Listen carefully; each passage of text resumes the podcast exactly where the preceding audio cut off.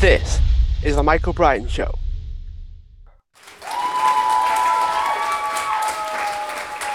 Hi everyone, welcome back to the show. And today I'm joined with Kristin Rankin, who started the Dress Code Project, which is a global initiative with the objective of creating gender affirming salons and barbershops. So, Kristin, thanks for being a guest on the show.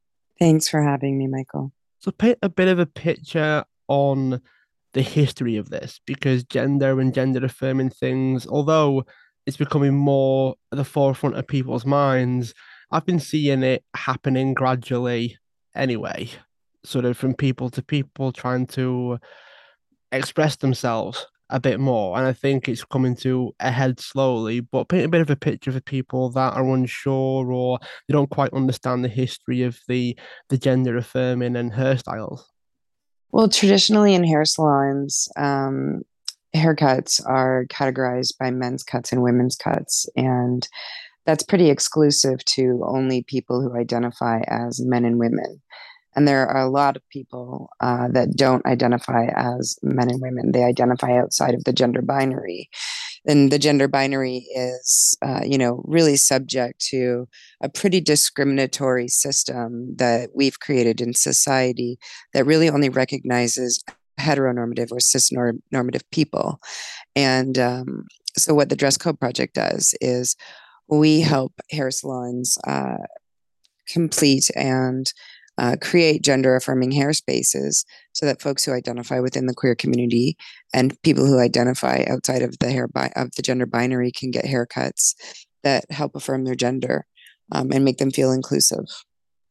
How does that differ from someone just wanting to have a hairstyle how they want? Is it a societal thing where they're pressured into looking a certain way and that carries over into hairstyles, or is there more going on there? Well, in terms of hairstyles themselves, um, the way that it carries through is that, you know, if you're looking to get a haircut and you walk into a salon or you look on their website and you see that they offer men's cuts and they offer women's cuts, but you don't identify that way, you're not necessarily going to go there, right? Um, you're putting yourself in a in a position where you then have to explain yourself, and that shouldn't have to be the way. Um, yeah. You know, so for us, it's creating gender affirming spaces is helping people find hair salons that are more modern, more inclusive, and just more savvy business people that understand as well. Um, you know, they need to start providing hair care for all people. Is there anything that the average person might not understand or might need to know about this? Because in my own mind, it's more about having a haircut that you're comfortable with, that you like, and people come up with all kinds of styles, whether it's to mimic other people or to just go with what feels right for them. Is that the be all and end all of it, or is there like a a pull towards the opposite of that? Like there's a pull to look a certain way, to be perceived a certain way, and they feel that pressure a bit more because of how they feel and what they identify as. I don't think there's a pressure to look a certain way. I think people want to look a certain way. So an individual person has an idea of who they are and how they want to present to the world. They have an idea of what their gender expression is and they want to execute it. And the problem, you know, that we have traditionally had within salons, and I've spoken to quite a few people that have experienced this, is that they go into a hair salon and if their gender identity or expression lies outside of the heteronormative idea of what the gender binary means, it's difficult for them to get a haircut because they can't you know the hairstylist doesn't really understand it and it's harder for them to explain it to them. So for us what we help hairstylists do understand you know that hair care and haircuts are not about gender. You know um, any any single person regardless of how you identify can wear any kind of haircut. You know a short haircut does not solely identify uh, men and it doesn't mean that you're a man uh, versus you know a long haircut meaning the opposite as well. Um, you know anybody can wear any hair they want and that's kind of what we're trying to help hairstylists understand and um, create gender affirming spaces as a result. It almost sounds like it's a a terminology thing. It's like um if it's a man's haircut, unless you identify as that, you're less likely to go for it just because the clue's in the name, so to speak. And I think that if if you wanted a short one or a long one, or there's pictures instead, and you want to be careful with, you know, females, males, non-binary, that sort of thing, being who they picture with the haircut. If you if you understand what I mean, it, it's a very tricky thing to really put into place, I guess, unless the gender affirming to begin with. It's almost like it's the culture of the salon, like whether whether it's a, a leadership thing or management, that sort of thing. Someone has to take over that believes in the gender affirming side of things. Yeah, I mean, I think you know, um, in order for for that to exist, the management of the salon definitely has to understand it and um, help create a gender affirming space um, terminology definitely has something to do with it because you know you need to understand as a hairstylist in that space or the owner you need to understand you know something about what it means to be non-binary or what it means to be you know anything outside of you know identifying as a man or a woman to be able to provide that care the same way you need to understand you know the difference between cutting a short haircut a barber cut a pixie cut a bob a long layer haircut. They're all different haircuts and you need to understand how to do all of them you know? So you need to understand that um, someone who identifies outside of the binary definitely may use different terminology. They may identify you know with different pronouns and you kind of need to have an understanding around that. But it's just also around changing the culture in a sense because again you know for such a long time uh, people would have price menus uh, that do only reflect men's and women's haircuts, and that's really discriminatory and exclusive to anyone else. I find that it can be quite difficult for some people that want a particular haircut that I suppose isn't communicated as if they're allowed to. It's almost like a permission based thing. Like they need to feel like they can do it. They need to feel like it's okay for them to do it. They might feel like it in themselves, but then it's very different when you've got to communicate that to other people because we don't live inside our own bubbles, do we? We have to engage, we have to communicate, we have to interact with with each other, and sometimes that's where things start to fall down. Yeah, um, absolutely. You know, um, you have you feel a certain way about yourself, and that's how you want to, you know, express it. But then, you know, some most people can't achieve a haircut that they want on their own regardless of how they feel. So they have to go somewhere to facilitate that haircut.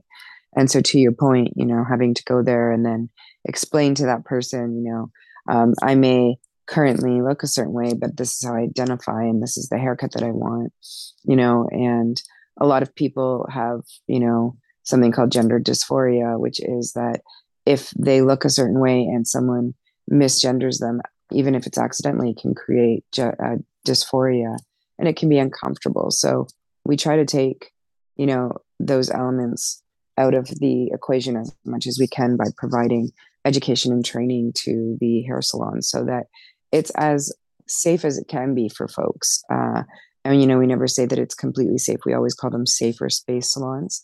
Um, but you know, we try to provide them with as much training and education as we can. So that they have a higher success rate in creating a gender affirming space. For people that are, I suppose, curious, are you able to paint a bit of a picture for what it's like for, for these people when it's all pictured a certain way, it's communicated a certain way, it's marketed a certain way, and yet they themselves feel like they want to be able to get that haircut? Are you able to paint that picture for people?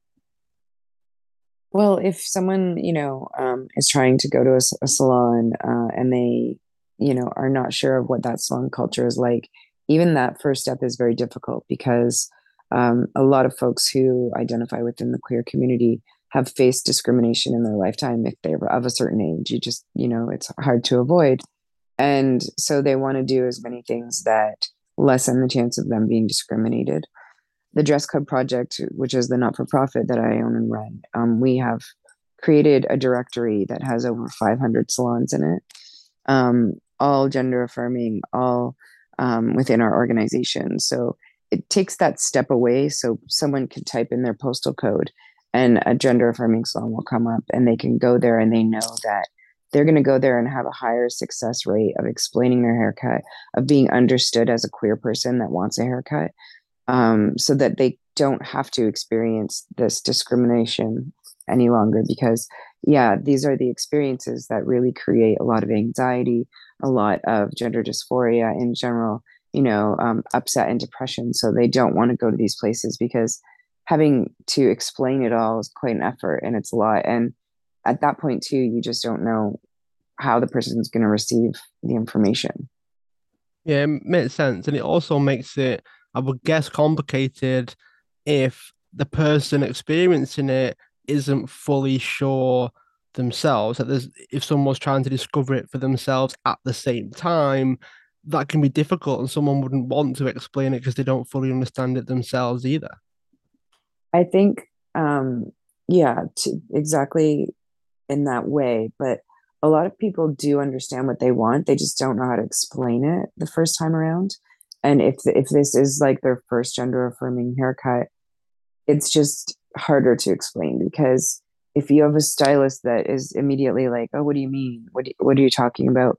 then your willingness and desire to explain it to them um, is becomes less because you just start to feel less and less less comfortable and safe, and you kind of most likely just want to get out of there.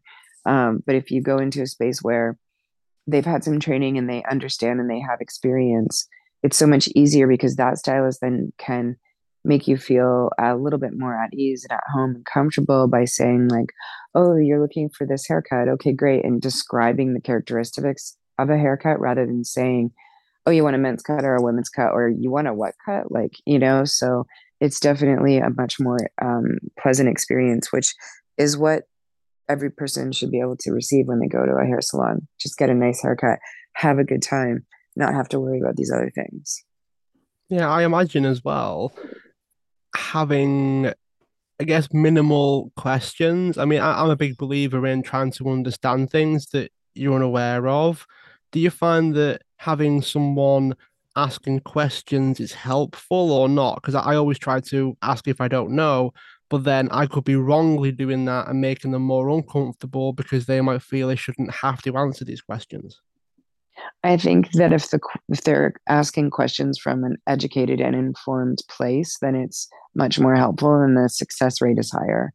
Um, if you're asking questions blindly and you don't understand the the topic, then it's definitely harder to understand what the person's saying, but also then facilitate that haircut. So, is it a way of educating people enough so that they're not asking? the same questions as 10 other people that they've been trying to speak to at the same time that having to repeat themselves all the time? Yeah, it's educating them enough that they understand um, what that person, they can have a, some sort of empathy for what that person might be going through.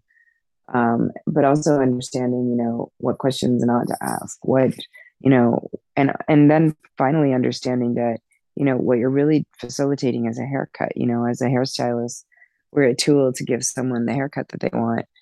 Understanding terminology, you know, general terminology around queer communities, understanding some of the struggles they've gone through in the hair and pro beauty industry, um, understanding, you know, um, and be an ally of the queer community is just going to um, help you as a hairstylist uh, be a more, you know, open and inclusive space to give anybody that walks through your door a haircut, regardless of their gender. I imagine this has been the experience for people that don't fit the stereotypes generally. That there are guys, males, or however they identify that might want a longer hairstyle that's been marketed to and communicated to them as if it's a, a woman's haircut, let's say. But they've always wanted it, even though it's not necessarily gender affirming, it's more like expression affirming. Like they're allowed to express themselves through their haircut or what style they want to go for. I picture that being the experience for a lot of people that don't fit the stereotypes already without using the the gender affirming sort of label, I guess you could say, or, or category. I imagine people have experienced that for a long time. I think probably to a much lesser degree, of course. Um, and especially if it is like a cisgender man you know um, they have a lot more privilege in this world than most others do so even if they're going in and they're like oh yeah i want a long haircut they might get a bit of a funny look at first and and that might have been about 10 years ago but you know still there's not too many people that are going to be like oh well why do you want a long haircut these days you know especially again if it is on a on a cis uh, presenting you know uh, male um, most people wouldn't question it too much you know? Um, i think the where the discrimination and the problems have have lied in the past is that uh, in you know women who want a haircut that's not a long haircut or that's not typically labeled as a woman's haircut have faced a little bit more discrimination. And then you might get someone that says oh you know that's kind of a manly haircut. But the other problem is is like where the pricing lies people don't know how to price it so if you're going in and you have really really short hair and you're female identifying uh, and they only have men's and women's haircuts on their menu price, you're most likely going to pay a lot more for a women's cut, even though you're getting a shorter haircut, which might traditionally be $30 less than a men's cut, you know? Ah, so it's like they actually price things based on the gender as well. Am I right in, in saying that? Exactly. And then those people who do identify as female are having to choose the female haircut. And that might be $90 versus a $45 short haircut, which has been categorized as a men's haircut. So even though you walk through the doors and you identify as female and you're cis female, you have to pay a $90 price for a short haircut. But if a man walked through that door, he would pay the $45 price would it be better to have just standardized pricing for the haircut that you want? And then no matter what you identify as you're going in for this haircut that's the standardized price no matter who walks in. Yes and that's what we provide. Um, my salon's been pricing things that way for years and um, we teach people that uh, i'm not sure if you've looked on our instagram account or anything um, our website or anything like that but we do teach people how to provide gender affirming hair care and hair pricing. We help people change their pricing menus so they reflect the hair and not gender. Um, so a lot of salons will price according to length, a short cut, a long cut, a medium cut, and then a lot of salons will price according to time 45 minutes, 60 minutes, or 90 minutes. Talk us through a little bit about when you approach a salon or they approach you are there any go-tos short-term steps that you encourage people to take? Let's say someone comes to you and says i just want to move the needle towards being more expression promoting or gender affirming. Are there any go-to things that you do in the short term that people might be able to take with them today? Um, you know, we talk a lot. Um, we do give and provide a lot of information on our Instagram account about how to use pronouns, you know, um, how to just make your spaces a little bit more uh, welcoming. You know, put a rainbow sticker on your front window. Um, you know, again, have a price menu that is reflected on the length of the hair, not gender or timing. Those are like really quick things that are are easy to change um, that can make someone feel way more inclusive. Uh, also, a lot of folks find uh, businesses in general they want to use on the internet now. So you know, um, putting on your Instagram accounts, your on your um, hair Instagram accounts, your pronouns, which Instagram now provides for you to do. Um, if you have a salon and you have a website, um, show that you're an ally to the queer community in some way. Um, you know, again, have on your stylist bio, bios pronouns on your price menu. Have it according to length and you know, or or time, not gender. All of these things are going to show people that you, as a business owner, understand and you are caught up to um, being a current uh, and open-minded um, business. Now, I, I hear you've been on quite the hair journey yourself. Maybe you've changed it a lot of times. Maybe it's color, whatever the case may be. Are you able to talk us through your own hair journey? Sure. I mean, I think, you know, um, my hair journey is directly related to um, you know, my own gender journey and expression. I, you know, identify as non-binary. I use they them pronouns, um, and I don't necessarily subscribe to either gender. I feel very fluid. I do feel rather androgynous in one way or the other. and um, my hair definitely, I would say, reflects that. Um, I think that my hair is a cross between the expression of how I feel with my gender and then also being, you know, more current um, haircuts that I feel comfortable in. What kind of things did you start off with before you decided on the hair that you have now? Did you go through any particular phases at all? When I was younger, I had longer hair. I played sports and just tied it back all the time and didn't really think about it too much. And then when I started to think about how I wanted my hair, I definitely played around with different lengths and colors, but most likely for the last 20, 25 years, it's been on the shorter side. Um, you know, I've done everything from shaving it right off to having short sides and longer hair on the top to just having a completely short haircut. Uh, and, you know, right now it's currently a little more uh, length on it. It's probably what you some might call a baby mullet at the moment.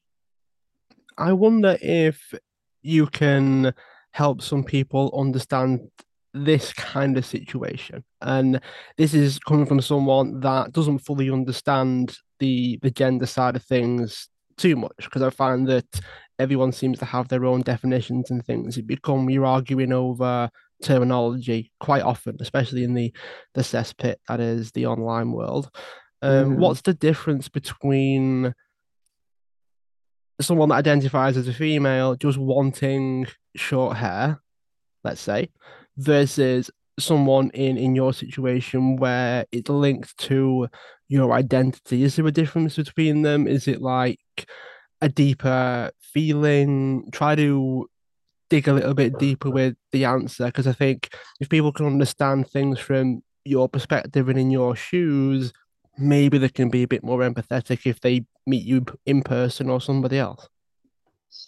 Well, I think it's really personal. Um, I think some people that don't even have a gender journey, or at least that they're aware of, hair is personal because it's about your personal identity and your physical appearance. And I think that we live in a world where that's important, regardless of whether you're straight or queer or however it is that you identify. Um, and I think that that is attached to a lot of feelings around us as human beings, um, because how we identify to the world, again, regardless of your gender, um, it does matter and it is rather personal and it can impact you if it's not received in the way that you want it to be. Um, when it when it does have to do with gender, um, the difference can be that you know we have been brought up again in a world that is catered to and designed for folks who essentially identify as straight cisgendered. Um, it's a, uh, a cisnormative, heteronormative world.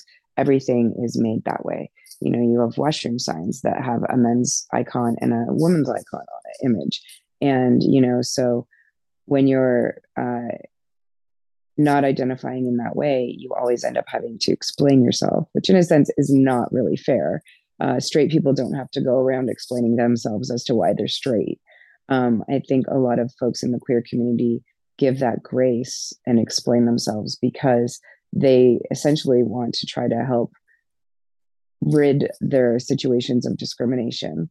Um, I think that also being generous and helping allies understand it just for their own peace of mind. Um, you know, I don't really believe that people need to fully expose themselves unless they feel comfortable. I think a lot of people do it because they want to help people understand the situation. And then it helps them, of course. Um, but I think there's also a duty to allyship where people who want to be allies should also look into it and research it and find out what it is they can do to help their queer friends um, feel better in this world and more comfortable the way they feel because everyone should feel that way um, and i just feel like uh, you know what we're doing at the dress code project is trying to help people understand that you know hair is definitely expression hair is a uh, like anything else that anybody would wear, it helps identify who you are and how you feel. You know, like in the 70s and 80s, we had people that really highly identified as punks, and you knew who they were because of how they wore their hair and the clothes that they wore. It's a similar sort of thing, you know. Um, most people just want to be accepted for who they are uh, regardless of how they identify. Um, and I think that there is definitely a certain, you know, um, I think uh, innate reaction, folks in the queer community helping people, helping allies understand. But I do believe it is up to the ally as well to do the research. If you're an open minded, inclusive person, you just really feel like everybody should be who they are and, and be allowed to be who they are. That's the work that you would do. I've also read, I think, I hope this is right, that you're not just a salon owner, you don't just run the dress code project, but you're actually a spokesperson for Pantene, I think, over in in the US. Is that right? Uh, yeah, it's actually for the UK division. I mean, I work with all of them. I work with the UK, Europe, um, uh, the US, and Canada. But I started out working with the UK first, and I'm one of their ambassadors. How did you get involved with them? It sounds like quite a a big step up from a salon owner, but I guess it depends on how you got involved. So, how did you get started in that? Uh, Pantene came to me. They recognized what I was doing in the hair industry, and they wanted me to come on as a consultant and uh, an ambassador to help them um, change their message to the world. You know, they're one of the biggest global commercial uh, product companies in the hair care industry and uh, beauty industry, and they just wanted to make sure they were actually being allies in the right way. So they did the work. They found out about us. They approached me. Um, you know, and ever since we've been working together, uh, you know, they're really great at um, listening to what it is uh, we need from them in order for them to be authentic allies. Um, you know, and they've done the work and they've done the research. And since we've been working together, they've changed their message, which used to be that their mission was to create great hair for women, and now their mission is to create great hair for everyone. And um, you know, we were also responsible with them, uh, you know, in in sharing a campaign that launched in 2019, and we created the very first hair care uh, hair commercial that featured only transgender women talking about their hair. What was it like to step into that. I mean, the, there might be a company culture, there might be a brand, there might be people that are trying to hold on to the way things used to be, in air quotes. How do you go about changing a culture of a company and a brand as, as big as Pantene? Well, I think they were actually quite open, um, and I think they recognized what they needed in terms of, you know, being a, a hair company that everyone can access, and um, you know, in terms of of changing the culture, it's really about providing information and education so they can understand why it's important. You know, um, gender affirming hair care can quite literally be life saving. It can really help change someone, and it can help their you know um, mental health and wellness, and it can also help them feel more you know of who they are in this world, which can just create a much more positive space for them in general. What was it like for you to be able to have a a real handle on the steering wheel of the industry, going from someone that runs at a salon to impacting a company as big as them? It must have been quite an experience for you. Yeah, it was really fantastic. I mean, you know, their uh, their willingness to learn, um, you know, I think was really important as well. But you know, just being there and um, being able to be involved in changing, you know, uh, the culture of a company that is so widely um, respected and also seen everywhere in the world. You know, they're a global company. They impact every market in terms of hair care. And, um, you know, to have them on board and being a partner with Dress Code Project, I mean, and for them to see how important that kind of change is is super impactful for the industry in itself. And it was really great knowing that we were the leaders in that with them. Um, and, you know, again, creating the very first commercial that we did under the Hair Has No Gender campaign with Pantene. Uh, you know, it's it's historic. It was the first commercial ever made like that in the pro in the um, commercialized beauty industry. What would you think about if someone was to say, where is this going to go? What's the future of the beauty industry going to be?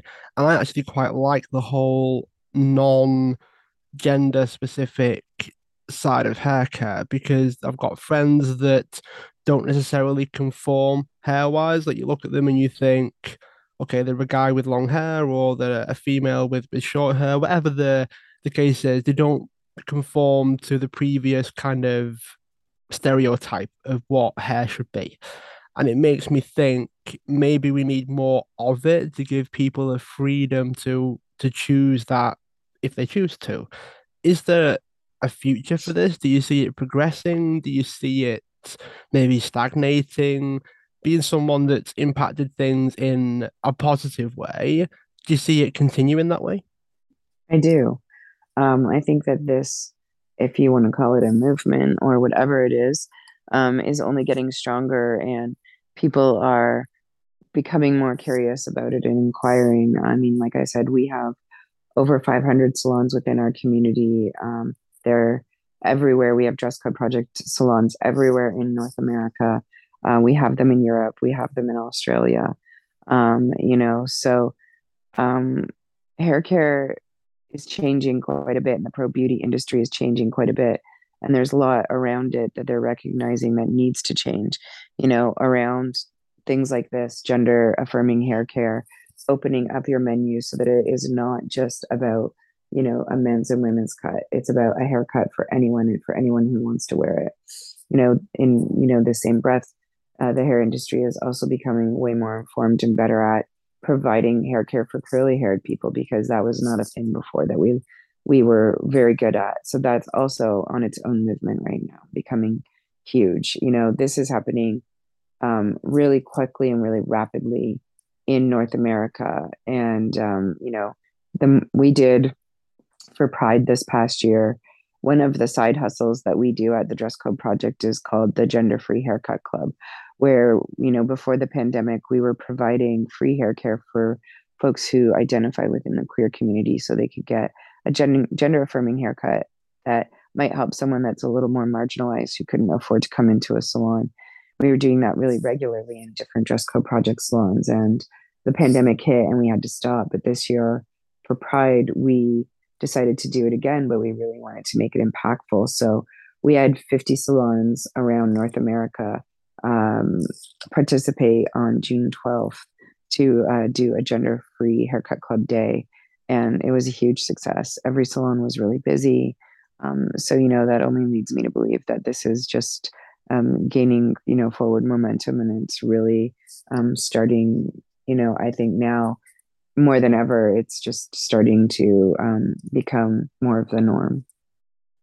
I think that's something that will continue as you said as well? And i also think it's needed. I think it's been on the edge for a while given how strongly people want to express themselves. And i think it's actually took something as dramatic or intense as the sort of multiple gender situation we have at the moment, where people are linking it to how they identify, let's say, for people to realize it is actually a big problem. It's like before when males just wanted to have long hair or females wanted to have short hair. I know it's a stupid example, but that didn't seem like it was a big enough problem because it, it was simply that kind of thing. Where now it's become a bigger problem for people. They've got no choice but to address it and improve themselves because of it. It's like they've seen how big of a problem it is finally and have decided to to take steps, which makes me think, okay,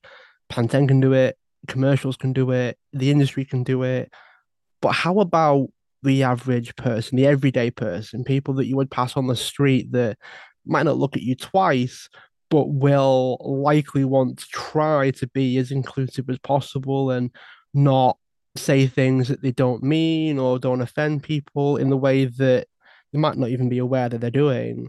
Is there anything that the average person can do? Anything that the average Joe and Joe set, so to speak, can can do to actually do this themselves and be more affirming in their own little world as well? I mean, I think so. You know, if you're just talking about in general, I think um, someone who, and when you say average, I'm assuming you mean someone who's not within the queer community. Yeah. Um, so I think, you know, someone who's not within the queer community or doesn't identify within the queer community and wants to be a more inclusive person. Um, you know, hopefully they have their own personal reasons um, because they know and love someone who does and they want to make space for that person, but also just because they want to be a decent human and be inclusive to all folks, not just folks that look or identify the way they do. Um, I think it's about research. I think it's about doing the work and finding it out for yourself. You know, I like have put myself out there to um, educate and inform people. So I find that I do find myself in a position of being that an educator. So I'm happy to answer questions for people. I'm happy to talk to people about these things so they have a better understanding about it but not every single person is in that place because they're not educators and they don't want to be um, and so i think there is uh, a certain responsibility that someone has to just be like well how can i find more information out about this? And it just really becomes about using you know a google search or something like that. Um, and you know have basic understandings of you know what uh what someone who identifies outside of the gender binary might be or might go through or you know just how to use terminology and that kind of thing. You know really it's it's about that you know as um, someone who identifies uh, in the queer community i am also uh, a white person so i have innate privilege as a white person to walk through this world and experience less discrimination than someone who maybe does not have like a non-white person um, it's my job as a white person to understand that discrimination and to actually also try to you know, not uphold it and to change it and to be an activist against racial discrimination. Um, it's certainly not up to any of my friends, especially uh, friends who are people of color or Black, to educate me on that. That is my responsibility to make space for them. It's a similar sort of thing. Well, I appreciate you taking the time to come on the show to shine a light on it for people that maybe need some help, maybe need to know that this is a big thing now. It's not just something that someone mentioned somewhere and it goes away. It's not going away. And yeah. hopefully, the conversation today has been their starting point. People listening, this is your starting point to at least do a bit of extra work to uh, help other people that are struggling with this and are trying to navigate life with this information as well. Sometimes it can be difficult to to really communicate effectively and question your assumptions and biases and all those things. But Kristin, it's been great. If people wanted to find out more about you, the Dress Code Project, all the other things that you're up to, where can people find out more? Yeah, thanks, Michael. Uh, so um, we're at the Dress Code Project on Instagram. We also have a website. It's dresscodeproject.com. And um, mine is Kristin Rankin Hair on Instagram. Thanks so much for being a guest on the show. Those that are listening, feel free to subscribe, share the show, tell others, and also leave a review wherever you are listening into your podcasts. Kristin, thanks so much for being a guest on the show. Thank you, Michael. I appreciate you. If you want to join a group of like minded people that are all out to achieve their goals, their dreams, their aspirations, and they get the help and support from me and the other members, then my inner circle is for you. There's a link in the description for this episode to get two months free of the inner circle. So you set your membership up, you get two months free access. Hopefully, I'll see you there, and I look forward to helping you on your journey of achieving the life that you want.